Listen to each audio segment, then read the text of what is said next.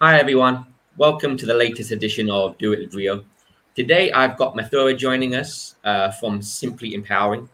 I actually met Mathura quite a few years ago, I think via the Monstar Awards, right? When you were CEO of Ascendance.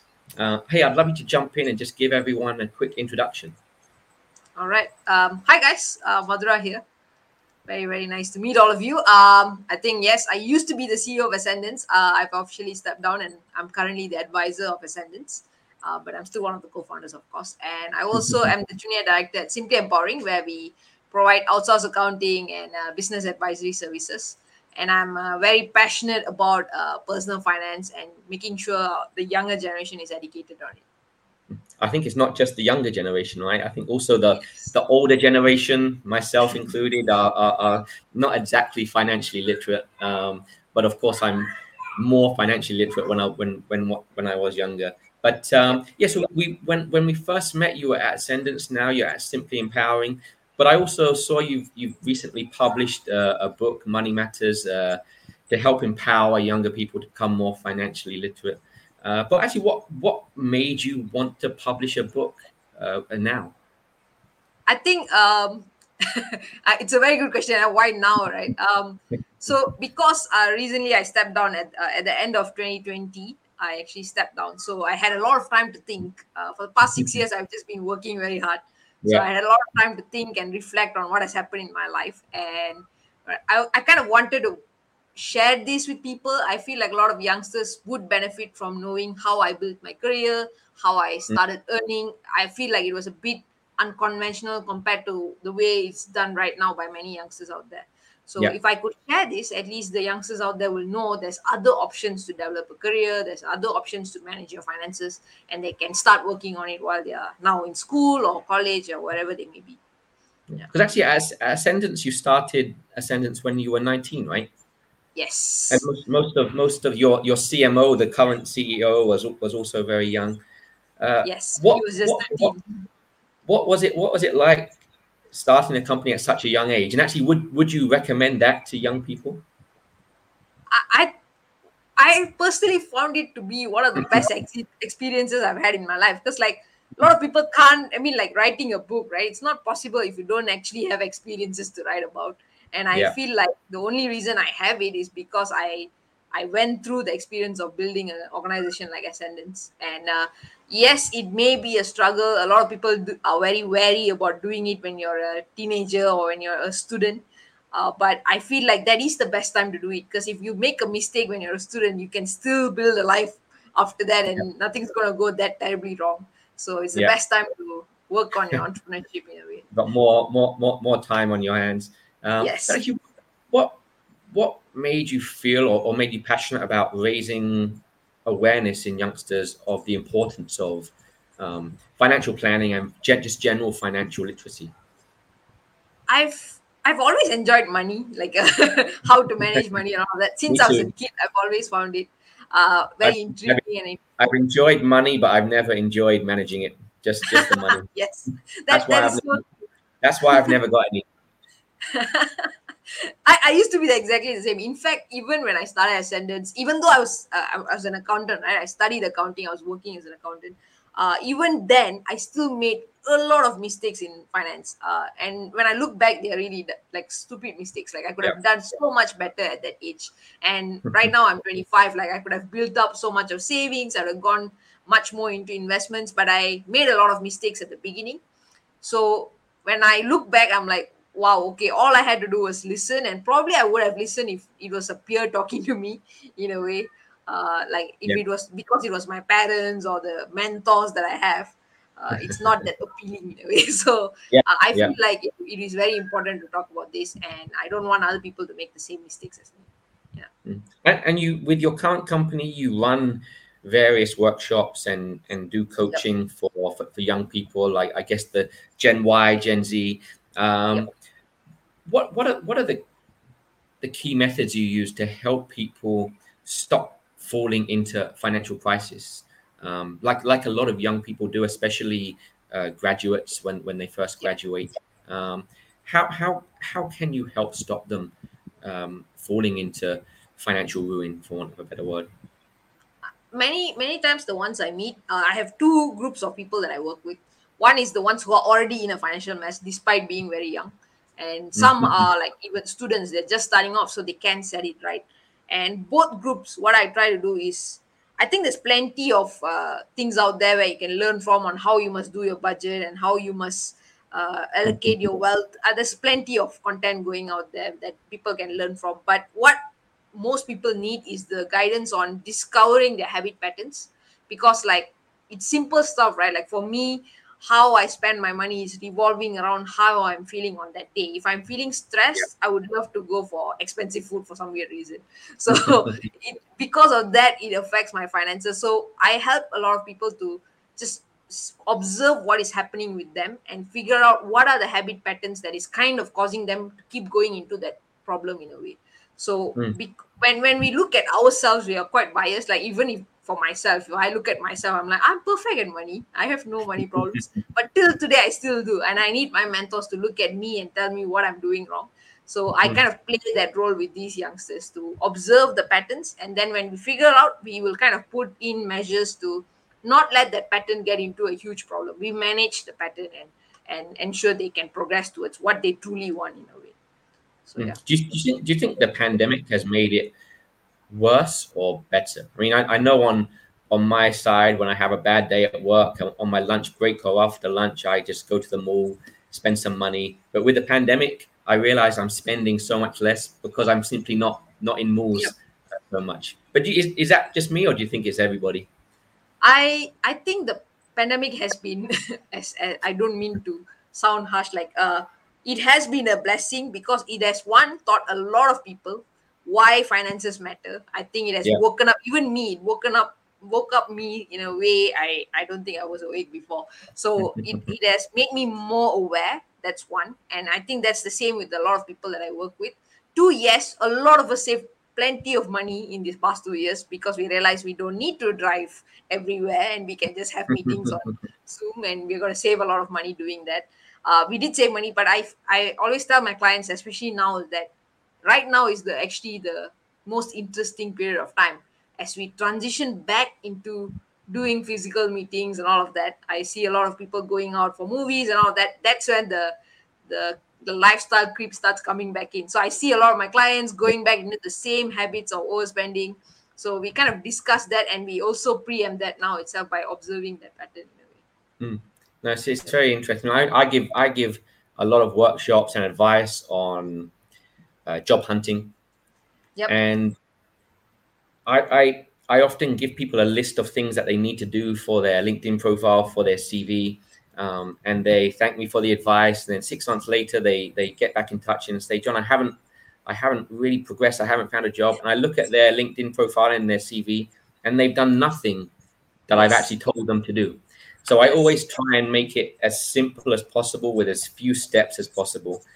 Uh, for, for yourself, when you're talking to graduates, youngsters, if there's if there's only one piece of advice, either either based on your own experience or or, or, or, based on uh, uh, you know what you think is the best thing to do, if there's only one piece of, of advice you can give them, what what what do you tell them? Um, I think one, one of the things that I notice with my generation is that we are very excited to invest. We, I think, compared to any other generation out Mm. there, we are the ones with the tools to immediately invest, and Yeah. uh, we Yeah. are privileged in that way. So I noticed that many people out there right now, the especially the fresh graduates who are going into a job, they are super excited to invest. But if I ask them if they have any savings in place, they have nothing and it kind of shocks me because like yes your investments are great but investment is still a risk uh, you still need some amount of savings so one of the advice i would definitely give is as much as we strive towards these investments and yes it, it's important to beat, beat inflation and all of that have some savings uh, and the pandemic taught us all that three months is no longer enough it's probably Yeah. encouraged to have a, a year savings uh, in place so that no matter things will go wrong in life nobody's life is going to be perfect so when it does go wrong, you're at least taken care of because you have these funds in place. Yeah, it's it's it's it's amazing actually. I mean, going back to to myself, giving advice to people on job hunting and things like this. Sometimes people tell me they they they, they want to find a new career. They're you know, maybe they, they made a mistake when with their education in terms of um, what area they decided to study, and then they just went into the uh, that that area of work, and and they've been unhappy for five years, so they Yeah. want to completely change their career, and, and they tell me that they're going to quit their jobs and concentrate fully on trying to find another job. And the first thing I ask them is, how how many months of living costs you have saved up? Yep. And quite often they say, what? Uh, and and and I, I- make them look at their bank balance and, and, and tell me. And quite often they've got they've got one month, two month living costs in, in their bank account, and they're seriously thinking about quitting their job and hoping they find a job before they uh, before before the money runs out. Which uh, Yep. I'm I'm I'm I'm not particularly risk averse. I like taking risks, but at the same time, some things are just stupid, uh, right? Yes. Um, yes. and and it's, it's sometimes it's amazing what what what people are prepared to do when when when they're when they're desperate, when when they really want change but they don't exactly know how to do it and, and and they just decide to throw everything in and like you said with with with the investments they just decide to throw everything in in order to try and create change but actually more often than not it creates disruption and regret and, and and things like this. But I mean, I I, I I'm I guess in many ways I give advice based on the stupid things that I've done myself in the past. I've learned the hard way uh, many things. I was, I've made many stupid decisions myself with with my career. But um, I mean, for, for you, are, are there things that you tell tell um, uh, uh, people you're working with the absolute no-nos, like the absolute things, do not do this. What are, what are the biggest mistakes that let's say let's say fresh graduates? What are the biggest mistakes that fresh grads can make uh, financially? I think the the mistake you and I made right um, is is not being aware on what you're committing to. So like the first thing I did the moment I was done with my full time studies and I, I decided I needed a car to do my work. If I without a car, I'm not gonna survive. And I was fortunate because my father allowed me to. Uh, he said he would put in the deposit and get me a car, and I can just I just have to pay the installment payments. And I was like, wow, this is a great deal. I'm gonna take it out, and I just uh, went for the loan. Um, and that's what I see way too many people do. Everyone gets their first car, and they don't care how expensive it is. They don't understand the fact that you Yeah. are stuck with this for the next five years, and they just commit to it being very very optimistic about the future. So uh, I, that's what i see. So like one of the things i try if they are fresh graduates and they have not committed to anything is just to think 10 times before you commit to anything. Uh, but even then there are plenty of people who still make those mistakes. Uh, and i feel like sometimes people just have to go through this. Like i only woke up and started paying attention to my finances when i had to pay my loan and i barely had money to eat and then i was like okay i've done something horribly wrong so, so I feel like they have to go through it. When they do, then I help them to address it and come out of it in a way. Yeah, it's it's Yep. it's all it's almost not so much focused on finance and money as it is about status and Yes. uh, the status symbols that that we feel that we need and, and the life the lifestyle that we feel that we need to live uh, Yep. and that we want to reflect and we, we we try to get our finances to keep up with that but actually it's a it's an uphill struggle um, but debt debt debt is quite a dangerous thing um, I've, I've been lucky enough not to not to fall into serious debt myself. The usual student loan and uh, a few a few overdrafts when I first graduated, but nothing nothing serious. But I, I have seen it just really disrupt the lives of of, of friends.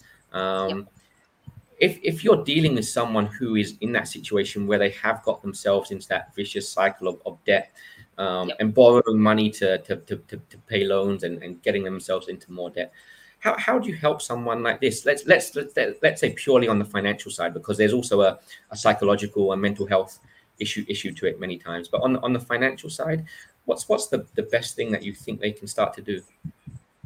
I think um, I personally had few people that I work with who do have a lot of debts. Uh, some have those, you know, small debts owing to this family member, that friend, and a lot of other things going on. And then there are those who have like a personal loan, a car loan, and a house loan, and all of it coming together. Mm. Um, most of the time, we just, I, I, what I do with these people is just address the small, small one first. uh, because it builds up confidence. So many times, the ones I meet, the ones who are ridden with debt, they are the, also the ones who would have absolutely no savings. They would have zero savings, and it is they they it's kind of like demotivating when you look at your own finances and you're like, wow, I have no savings, but I have so much. I owe people so much. So what I usually try to do is get them to enjoy this process of managing their finances. So what helps is one when they start saving up money and they start seeing it increase, it really boosts their confidence like wow i'm actually achieving something right now. Like i'm actually making progress too. And the second step is of course paying off the smallest one so that they feel that achievement sense again. Like oh okay i've settled this one small 200 ringgit uh, owing thing i had. Um, next thing i'm going to address is the 5000 one and they have more confidence to go for it. So more what i help people to do is making sure that they're in the right frame of mind they're focused on the solution not on the problem that is staring right at their face. And mm. two is to stay focused on the plan that they say they are committed to. Because most of the time that's what happens right? we'll say we are committed to this plan and we'll give up one week down the road. So i just help them ensure that they stay committed to it and get it mm. done.